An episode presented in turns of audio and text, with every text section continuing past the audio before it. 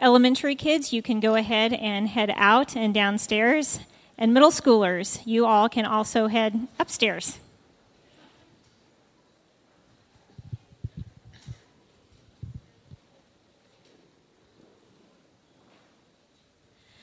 Okay, so we had the uh, intro to Wellspring lunch after church last Sunday, and in that time we shared our values, one of which is to be an irresistible influence in our city. And so I gave everyone just kind of a super condensed version of what that's meant over the last nine years. And I explained that we first started to meet our neighbors by spending quite a bit of time at Edison. And some folks went over and made the teacher's lounge really nice. And lots of people mentored kids over at Edison. And we did all kinds of like really big Easter egg hunts, complete with dance parties and everything. And while those kinds of things were like really, really good, and really appropriate ways to meet our neighbors when we were new to the neighborhood. At that time, we kind of started to realize that even after all of that, we still didn't really know very many names and we didn't really know our neighbors' stories and we weren't really spending time with them relationally and we really wanted to turn the corner and start spending time with our neighbors in a really relational excuse me and meaningful way and so a lot's happened since we had that revelation and um, Rob Howitt started a basketball team that's now grown into I don't even know how many basketball teams, and all kinds of kids at Edison are spending time with their coaches and other families in our church through that. And we have friends who are spending time down at Food for Kids almost every day during the summer, getting to know our neighbors through that. But one year ago today, um, August 16th, 2014, Sam Donahue moved in up the street into what we have called the guest house. And we have shared before that the vision for the guest house is to show and tell Jesus to the modern day widows and orphans in our neighborhood. And by show and tell, we mean give our neighbors a loving experience of God and then give them an explanation of the hope that can be found in Christ. And so this last year has been a wild ride, and there has been a lot of show and tell going on. And so we've asked Sam to come today and just give us a glimpse into just the year in review.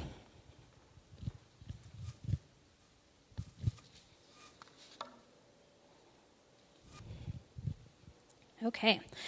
Good morning.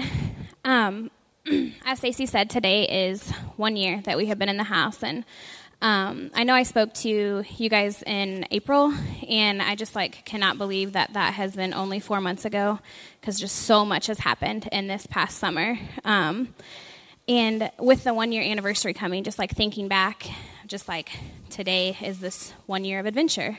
It's one year of fun, it's one year of knowledge, it's one year of tears, it's one year of frustration, it's one year of falling deeper in love with this community, it's one year of mission, and it's one year of walking closer with Jesus. Today, I want to invite you into this past year. Um, but first, I have to admit something. You know, you get up here and you have to confess. uh, I have something of a bit of a savior complex, and even before I knew it, people will tell me about it of just like, I want to save people and like help and do whatever I can um, to help them out of what's going on with them that day or just the situation that they're in or whatever. Um, and with that, I get really tired, and then you get to see my true colors. Um, but I'm learning with that, and um, I'm also learning that like God wants to help me in that, and I have to like lean on Him through that. But then also that He's inviting other people to be in this with me as well, and I need to lean on them as well. So I just wanted to start um, and kind of tell you this year, everybody who He's brought along this journey, and it's been um, really awesome. So I also mentioned back in April that one of the best gifts that um, I've received out of this whole experience is my high school and my college friends. Um, this week has been like really hard because a lot of them left for college, and um, my heart aches because I won't see a lot of them until Thanksgiving when they get back. So, um, but these young adults have like truly been a light and just continue to show me Jesus's pure love. Um, they have challenged me and inspired me in ways that I know that they don't even realize. And I'm still so amazed and so jealous um, of how much they know uh, with their young age. And especially like how much they want to serve and give back to God. Um, the thing that still kills me is they take their Bible and their journal with them everywhere they go. So, and if like we are walking out the door, they're like, oh, wait, I got to go back and grab it. So, like, they're treating their Bible the way that I treat my cell phone. So, that's like one of the things that have just like really, um, I have nothing that I was going to say today to make me cry. so, anyways, that's just like really been challenging to me to like just how high they put their um, relationship with Christ, as they should. Um, so they're always bringing someone with them too, which I love. Like they want to invite people with them when we, they come to the house or food for kids or whatever we're doing for the day. They always like bring someone along, and I just love that like they're going to go back to school. Um, and you know the question of like, what'd you do this summer? They're going to be able to say like they spent it hanging out and giving back to this community, and they're so unashamed to say like how much God was a part of that, and I just think that's really cool. So I'm very thankful that Taylor Kennedy brought um, Cade Coffee over that day to donate the TV to the house and that connections were made in that way. Um, and I just want to say thank you so much to Cade Coffee, Cade Musser, Mac and Sam Starr, Abigail, Faith, Michaela, Clint, Peyton, Zach, Chance, Lawrence Lawrence, Kyle, Sam, Kylie, Jensen, Jordan, Trajan, Haley, Andrew, Clay, Sarah, Ashley, Hallie, and Keone. I'll forever be be grateful for these people and just I wanted them to have that like their name. Like you guys know that many people of young adult age were there and involved this summer and throughout this whole year with the kids. Just so awesome the movement that's happening. I have also had a chance um, to gain this unique friendship with Sheila and Kinsey, the from Food for Kids. If you've heard us talk about them, um, and the kids are very smart, and they will um, act one way at the house, and then try to be able to get to do things with Food for Kids, or act one way at Food for Kids and try to still be able to come to the house. Um, so we have developed this relationship of constant communication of what's going on, so that um, consequences are being held um, at the same level with both places. Um, and I'm just so excited for what that relationship holds too, and just like what I was saying with the high school kids and what Stacy have mentioned. There was not one day this summer that there wasn't a presence from the high school and college kids at Food for Kids, and that's just um, again really something amazing to me. Like God has really shown. I also have developed a relationship with my friend Charlotte Foster, and she lives just like two blocks away from the guest house. And just like me, she will have kids knocking on her door like day or night, um, and she like lets them in and provides whatever they need for the day, whether that's like swimming in her pool or she like cooks them dinner. Um, she's helped buy school supplies and just like always there for them. And then as well for me, anytime I call her, like she's my neighbor that I call for the cup of sugar the glass of milk. and then um, she also just like helps me with advice and like bouncing things off of um, her. So I'm just really blessed and honored to be able to call Charlotte my friend. Another amazing thing that happened this summer was um, Devin Kearns and his love for children. And um, he wanted to start a Bible study with the kids. And unfortunately, I um, go to school on Wednesdays, so I wasn't able to attend that. But when I got back, they would always tell me about the awesome time they had and like tell me about um, the message that they had been taught. And um, it was like a lot of fun. They would go swimming and they would eat dinner and they'd have like a 10 or 15 minute um, discussion on Jesus. And Devin did an amazing job of just like inviting other high school um, and college kids into that as well and helping them develop their leadership skills. Um, and I know that Ronnie Burr was like a huge part of this. And um, I just have like so many stories of the kids telling me like how cool Ronnie Burr is. So I just. like it's just so cool that they had that much fun at that Bible study. I'm sad I didn't get to go. Um, and I say a lot of times, like, if I can get people to come and like meet the kids and learn their stories, then they're going to get hooked. And um, we had a chance to do that with a lot of families this summer, and I just wanted to give them a shout out as well. Um, Keith and Teresa Smither, Travis and Chloe Smither, Rob and Kelly Starr, Tony and Angie Mock, Bill and Stephanie Burr, Eric and Amy Tushner, Rob and Jenny Howitt, Rich and Shelley Fox, Justin and Sarah Amos, and then Devin and Stacy Kearns are several of the families who like invited kids out after church or just like brought them along with whatever their family was doing this summer, um, and just like developed bonds with them. And like what I appreciate the most with that is when I have kids, I have like multiple children at a time. I don't have a lot of one-on-one time with them, so when they're allowed to um, go with these families, they're like given that dedicated time of just them. So, um, which everyone likes to feel love and have attention. So, and then I just am so thankful for these families and the crazy amount of like support and love that they have shown um, the house and then also to me. Like anytime I need something, I know I can call them and they will be there. So that's really awesome to have them.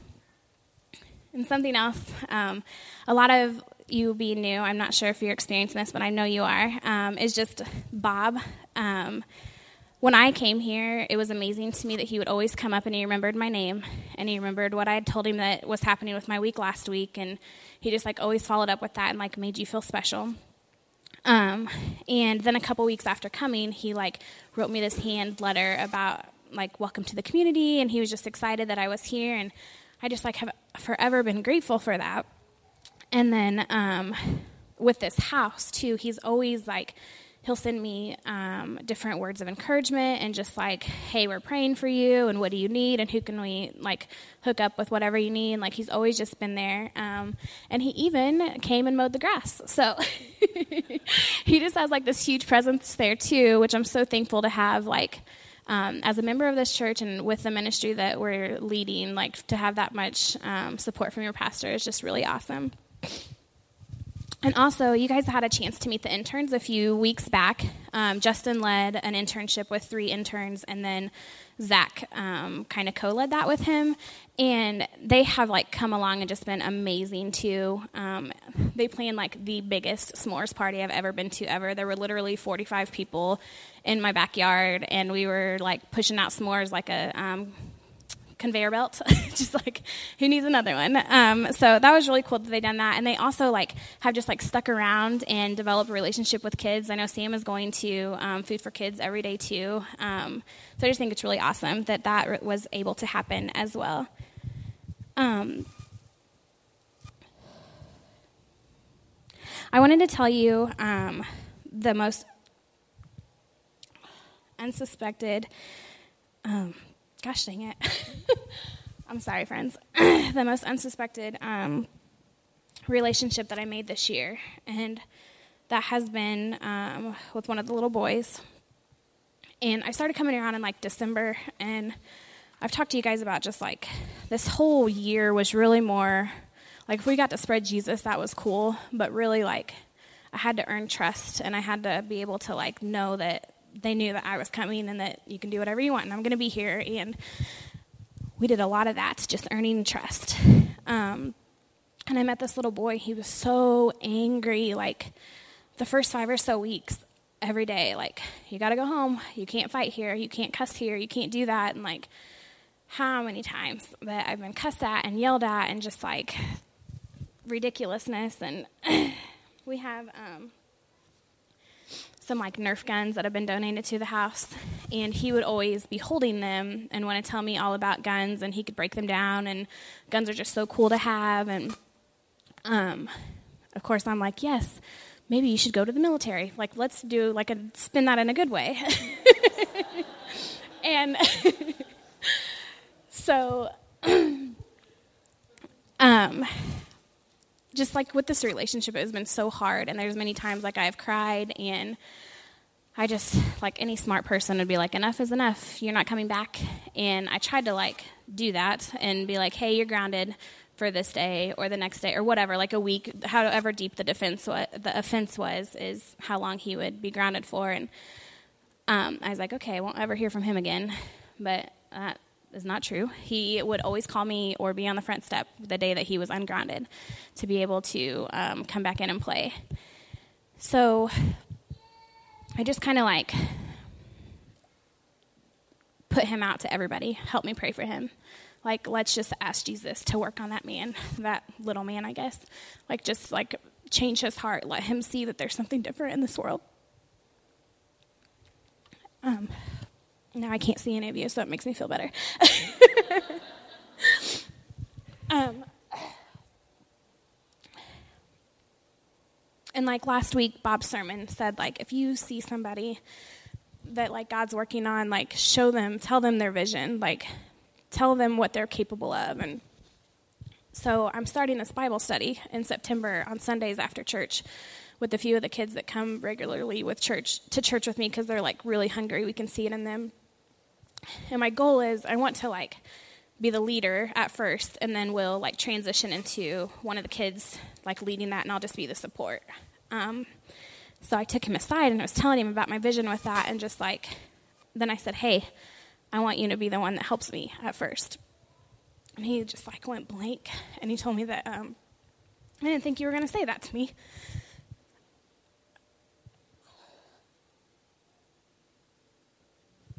And I just, um, that's when God took over and was just like, everything, like, you're such a leader. You're so awesome. You have all this potential. Like, anytime that you say something, the kids follow you. Anytime that, um,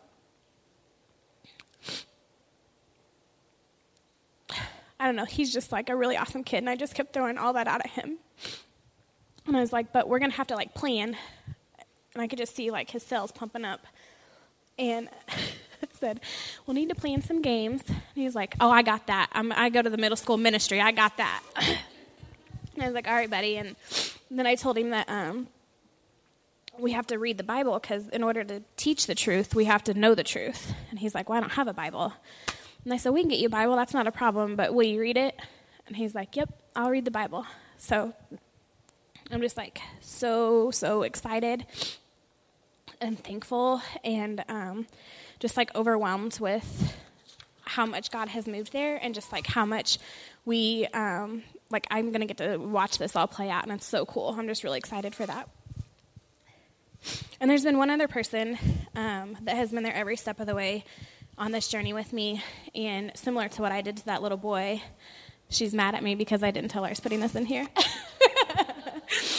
um, she constantly called out my vision and just kept saying like god loves you and you're meant for this and like kept encouraging me and i'm just so thankful for stacy. She plays the background and nobody knows the amount of work that has put in that she puts into this. All the crappy stuff that nobody wants to do like the budget and planning the meetings and making all these like ridiculous phone calls to save me and protect me. That lady does that. So thankful for her. So what I hope you've heard in all that is that God is so awesome.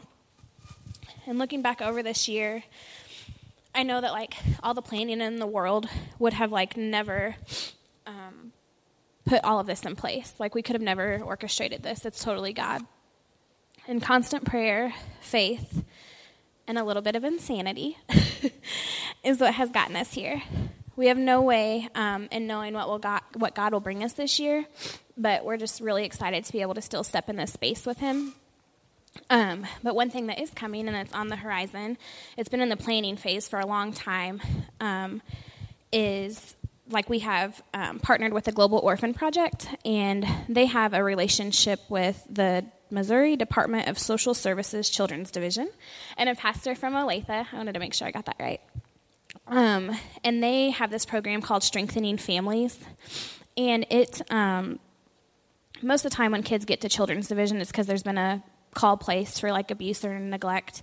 And they come in and um, have to have an awful talk or whatever that looks like with just, we, we might remove the kids. Um, and they haven't had a good chance of like, connecting the prevention side of what that looks like. Um, but the church has partnered with them and they are now doing a strengthening families program. And global orphan project um, excuse me has like set up a partnership now with us and the children's division. So and this is like an evidence-based um, program that will be offered and it helps like tools for healthy bonding and communication and conflict resolution. So it's like the preventive side rather than when the children's division would come in and say we're going to place them in um, foster care. So both Connor McFarland and I, um, along with the children's division, there was two of them who got trained in the strengthening families um, curriculum. And we're going to be offering this training. It's like a family style gathering. There's um, dinner involved, and it's 14 weeks. And that'll be um, happening here at Wellspring, and we're really excited about this to be able to be the frontier and like on the forefront of this um, here. And that's going to happen in the next several several weeks. You're going to be hearing more um, about what's about to happen with that. So just stay tuned. Um, and if you have any more questions today, Connor and I will be here, and we can um, talk about that with you after church.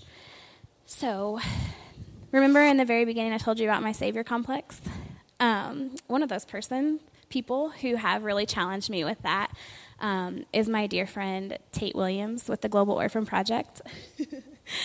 and he is the Global Orphan Project's field director for Missouri and Kansas. And what we do is like spend a lot of time with him, and um, he just kind of helps us as we care for the vulnerable um, and which way like we're following Christ and how helps us with that. So he's our leader with that. Um, and he's spoken here before.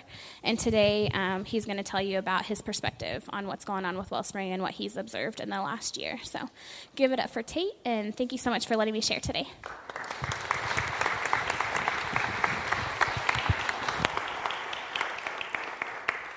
Thanks, Sam. Um, let's pray real quick.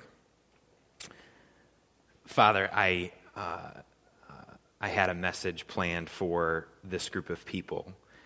But even as I was thinking about coming up here and praying um, for them, I was convicted of the reality that I need to pray for myself. Um, so, Lord God, I pray that today you will use these words that are going to come out of my mouth to preach to my soul, to challenge me, to convict me, to break me um, of the ways in which I wall myself off um, from others and I seek comfort that is not um, you.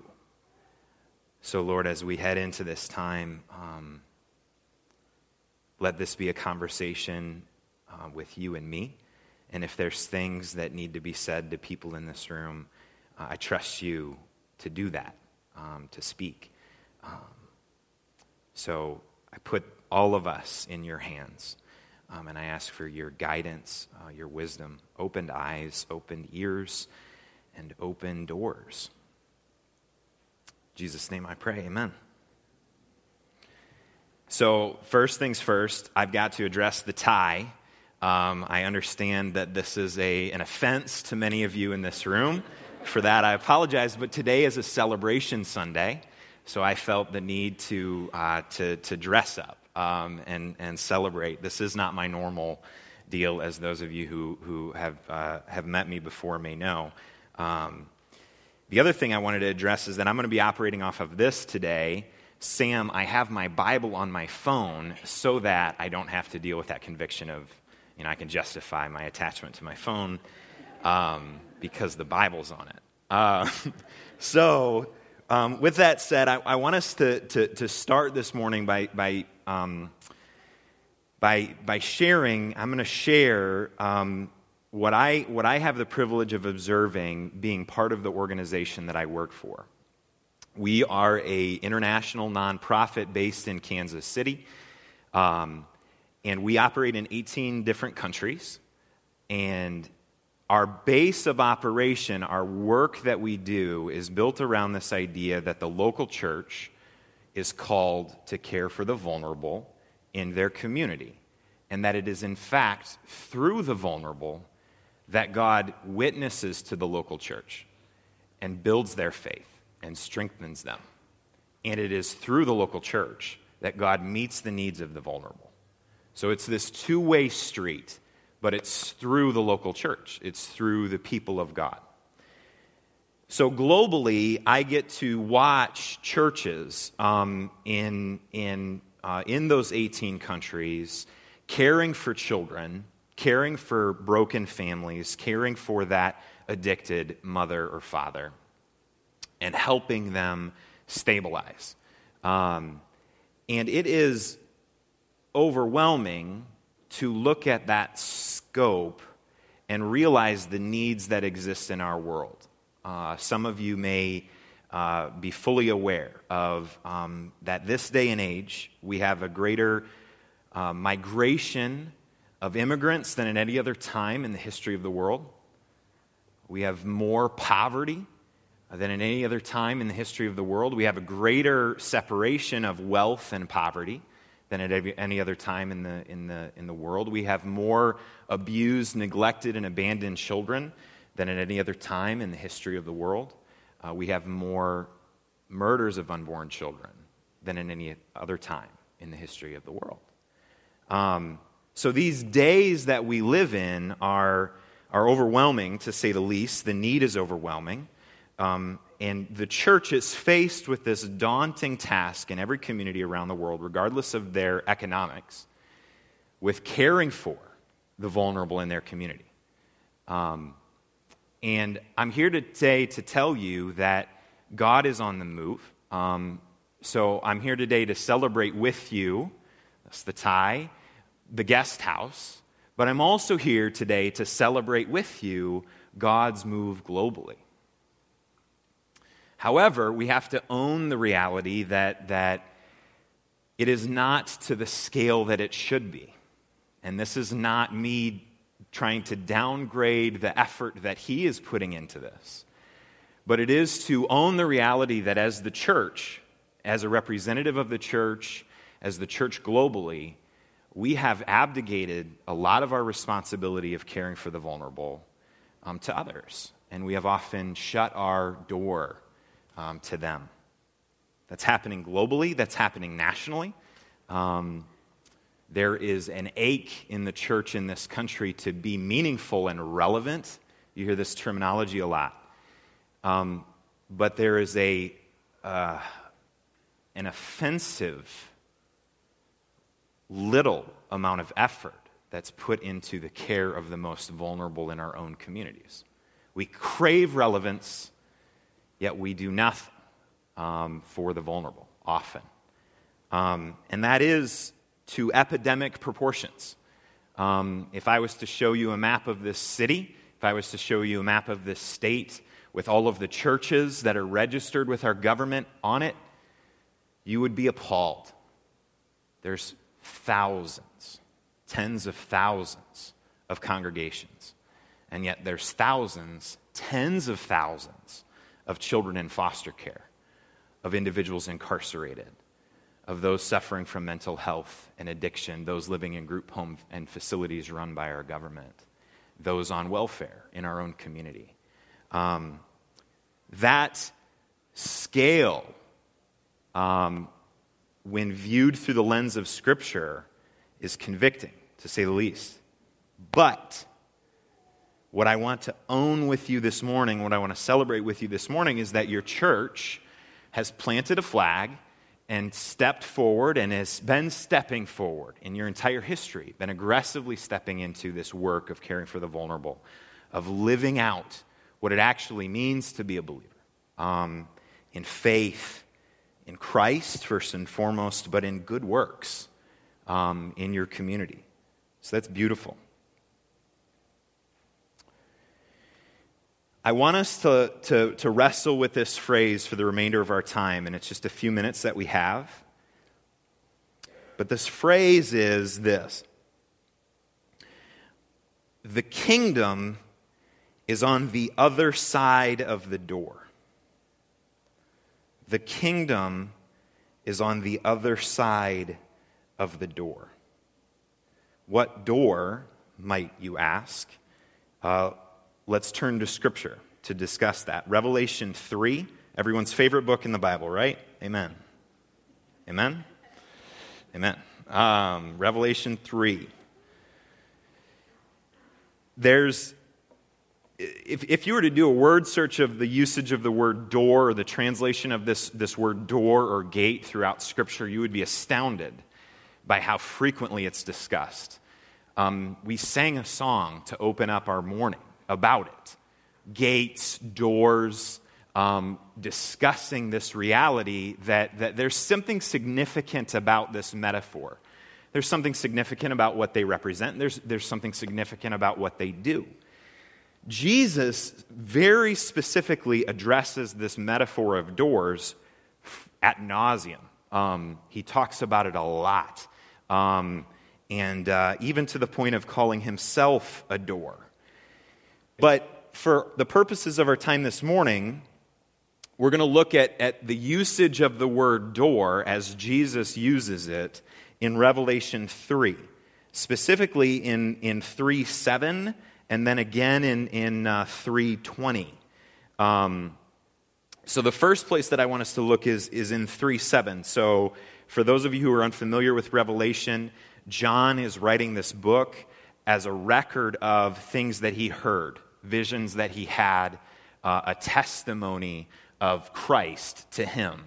Um, and the opening chapters of the verse of the book of Revelation discuss Jesus' message to seven churches scattered throughout the world. Um, and these churches are identified by the cities that they're in, which is very fascinating to, to think about. That Jesus addresses cities, not local congregations. Very, very, and very interesting thing. But in 3 7, he's speak, speaking specifically to the church in Philadelphia.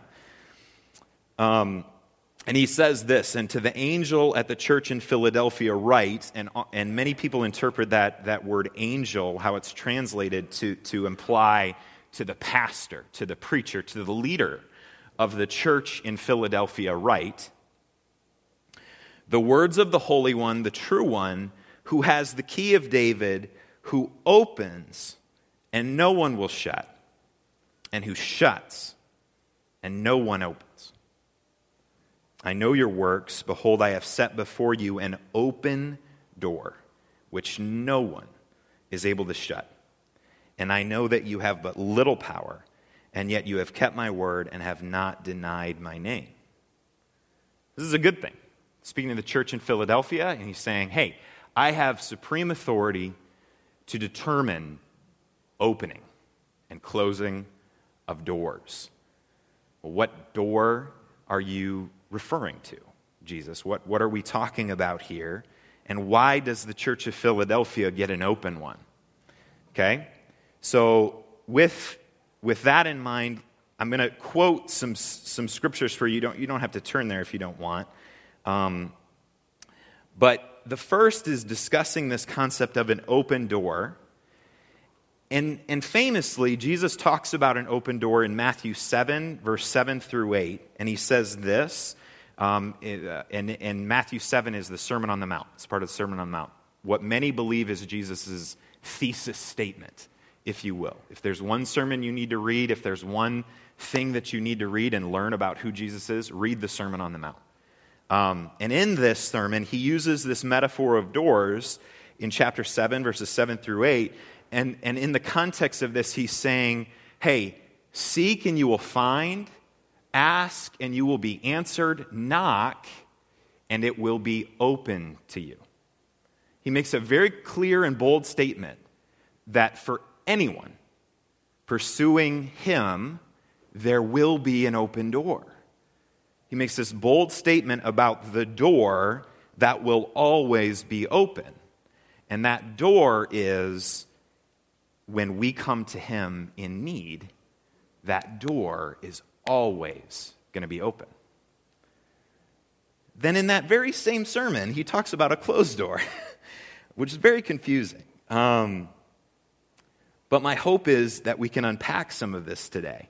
In Matthew 7, verse 21 through 23, Jesus very specifically shares that at some point the door is going to close and it will never open.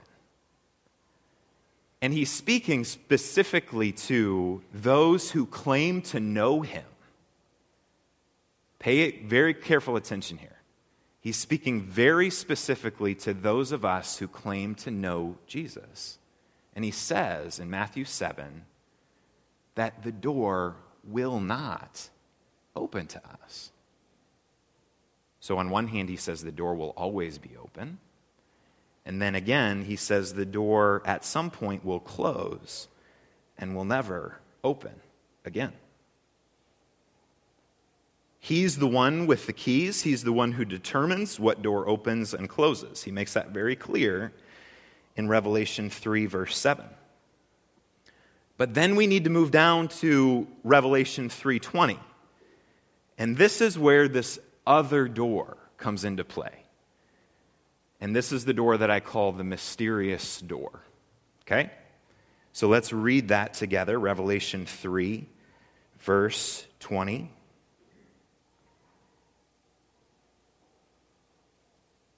Behold, I stand at the door and knock. If anyone hears my voice and opens the door, I will come into him and eat with him and he with me. Revelation 3:20 is written to another church. Revelation 3:7 is written to the church in Philadelphia, a church that Christ declares has an open door that will never close. However, in Revelation 3:20 he's writing to a different type of church, and this is the church at Laodicea. If you read earlier in the text, he unpacks who this church is and what their identity is. And their identity is this they think they have the answer, they think they have it all together, but they're blind to who they really are. And what he's convicting them of and conveying to them is that they are poor, pitiable, and blind, yet they think they're wealthy, stable, and they have the right plan. And then he says in Revelation 3:20, "Behold, I stand at the door and knock." Three doors, the door that will always open, the door that will be shut and never open, and then this mysterious door where He knocks. And we choose whether to open or close. To help me wrap my head around this, um, I believe this was an answer to prayer.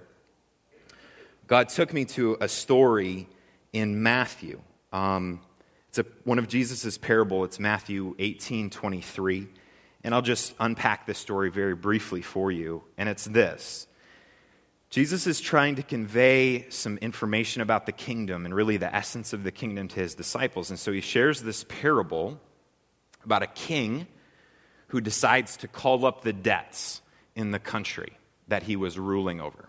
So he calls up the debts and he says, All right, everybody's got to pay. We've, we've lent out, I've lent out of the kingdom storehouses to you all um, to, to do the work, but now it's time to settle up and settle debts.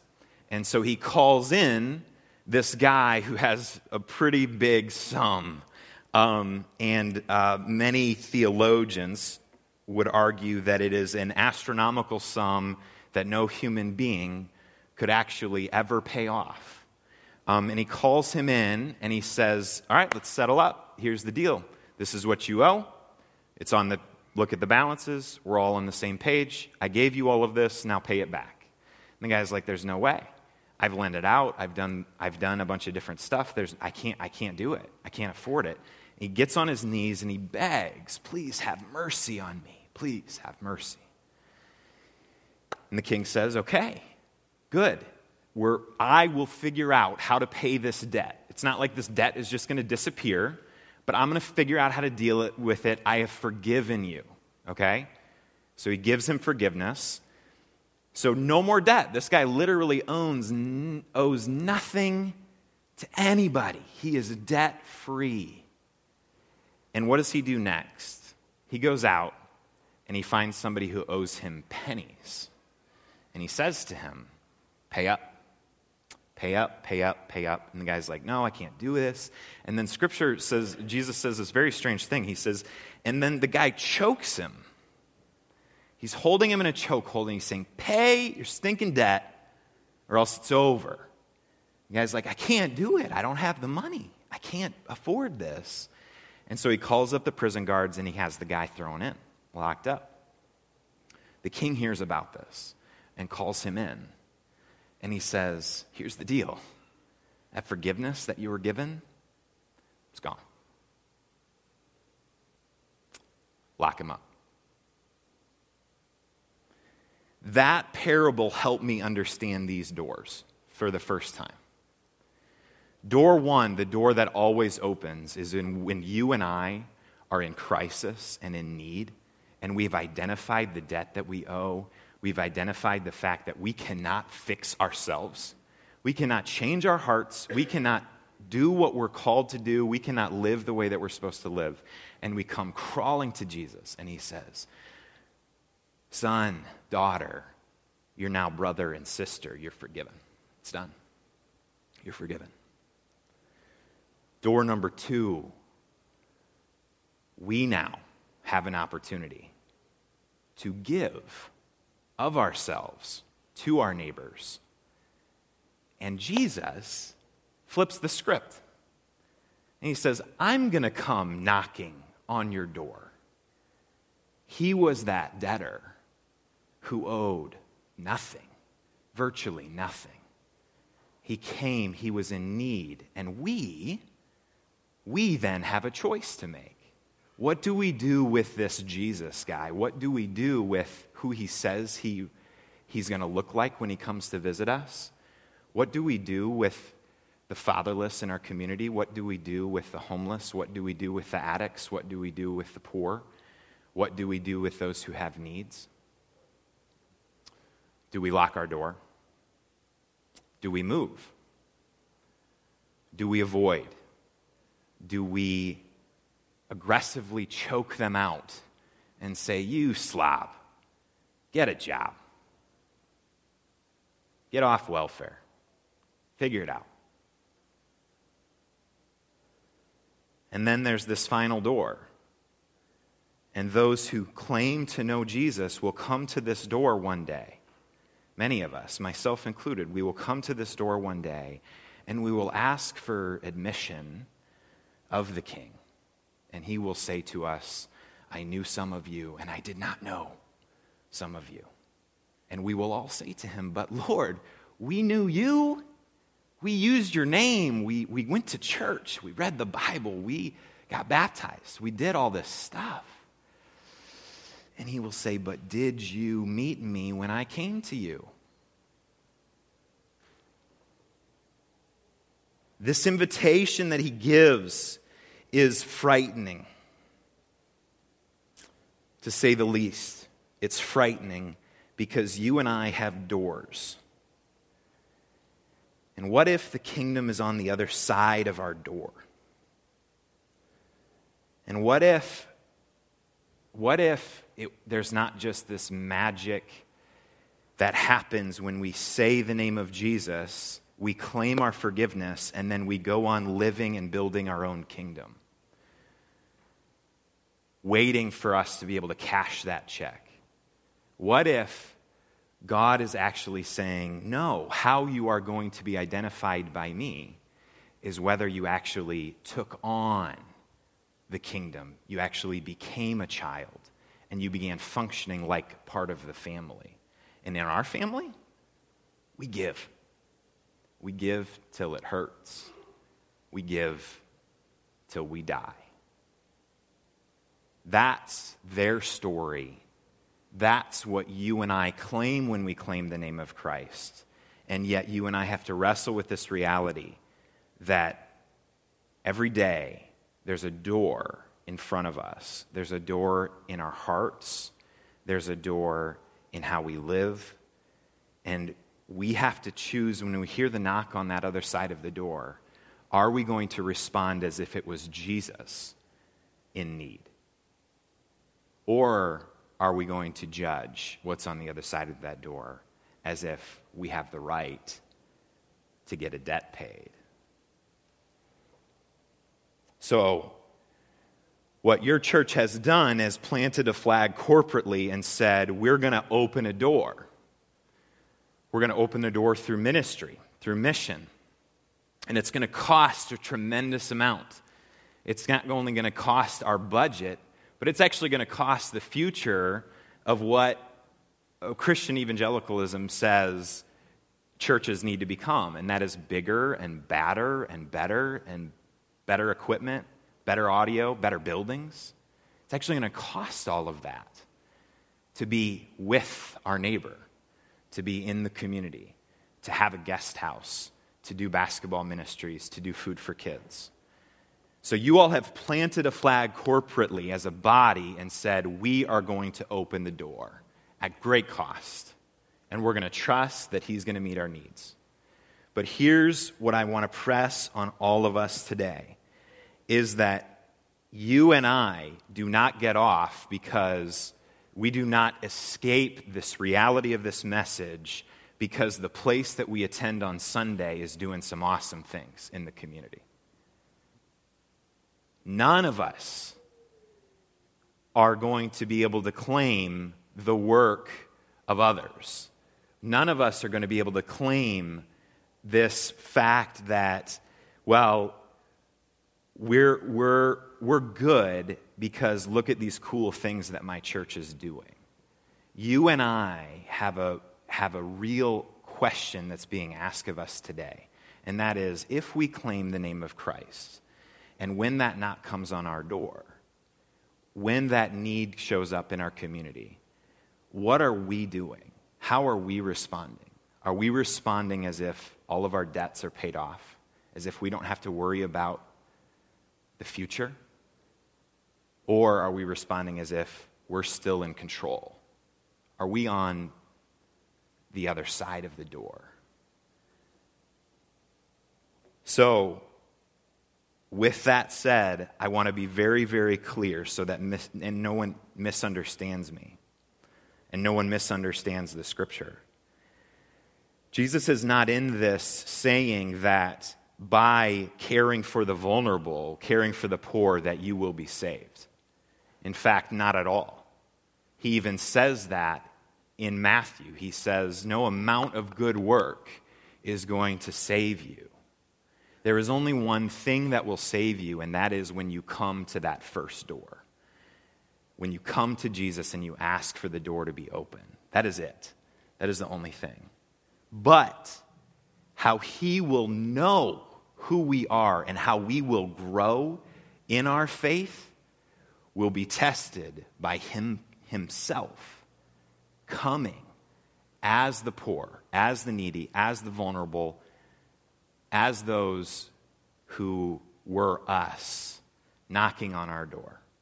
So today, like I shared at the very beginning, you and I have more opportunity than the world has ever known to open our door. There's more opportunity in this neighborhood than ever before in the history of St. Joseph to open your door um, as a church, but also as individuals. So, my invitation to you, for those of you who claim to know Jesus as your Lord and Savior, is to ask yourself when the knock comes, what's your response? And those of you who wouldn't claim to know Jesus, I beg of you, I beg of you, stop being arrogant. Stop thinking that you can right yourself and fix your life. You can't. You can't. So today, I pray that you would lay down get on your knees and ask for that door to be open because it will open. It will. Jesus, thank you so much for the, the unbelievable cost you have assumed upon yourself when we have just taken advantage of you time and time again. We come to you and we take your good gifts and we use them inappropriately, we, we waste them, and then we come back wanting more. Um, we abuse you, yet you continue, continue to love us. And then on top of that, Lord, each one of us, when the knock has come on our door, we turn and stand in judgment as if we have never offended anyone. And we say, why can't they figure this out? Why can't they get a job? Why can't they get over this addiction?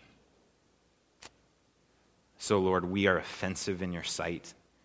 Um, we take the great sacrifice you've put upon yourself and we ignore it every day. And for that, we are deeply sorry. Um, we ask for your forgiveness, and we know that the door stands wide open to all of us in this moment. Um, and so, Lord, I pray that we would have that open door, regardless of how it looks. I'm so grateful for this church. I pray your blessing upon it. I see in Scripture, much like the church at Philadelphia, this church that you've said, there's an open door for you all. There's an open door. Um, I've put it in front of you. I pray, Lord God, for other churches in this city that you would open their eyes, to open their, their doors as well. There's more than enough work to do, there's more than enough need. Uh, even though I pray for Wellspring's fame because of Jesus, I pray for the fame of your church in this city, regardless of under the, of which banner it flies, because they all fly Jesus' name.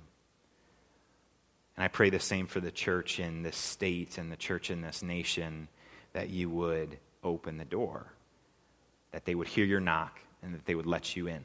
Um, as, as raggy, raggedy and, and, and hard as it might feel, um, that they would let you in, knowing that, that we are that same mess on the other side of the door. That's how we come to you. So, um, in, in your name, Jesus, I pray. Amen.